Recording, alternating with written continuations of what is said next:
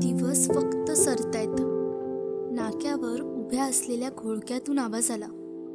लोक निर्बंध का पाळत नाहीत यार? घरी बसा ना जरा चार दिवस काही नाही होत. सहज एक विचार तरळून गेला. तोच त्यांच्यासमोर एक टेम्पो येऊन थांबला.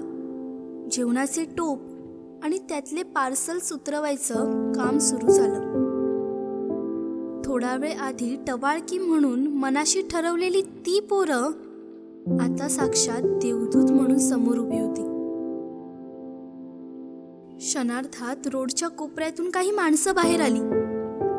भुकेची झळ आणि परिस्थितीने केलेली वाताहात यात न कळत भरडला जाणारा तो समाज होता. घरोघरी हार टाकणारा दूध पोचवणारा पेपर टाकणारा कचरा उचलणारा यांच्यातला दुवा असणारा तो समाज होता.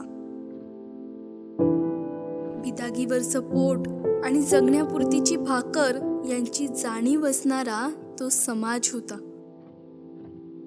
इथे पावलो पावली परिस्थिती वेगळी आहे याची जाणीव त्या क्षणी झाली. आणि मग?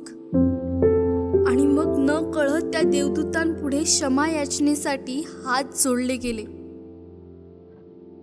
आणि पावलं वळली ती पुढच्या प्रवासासाठी.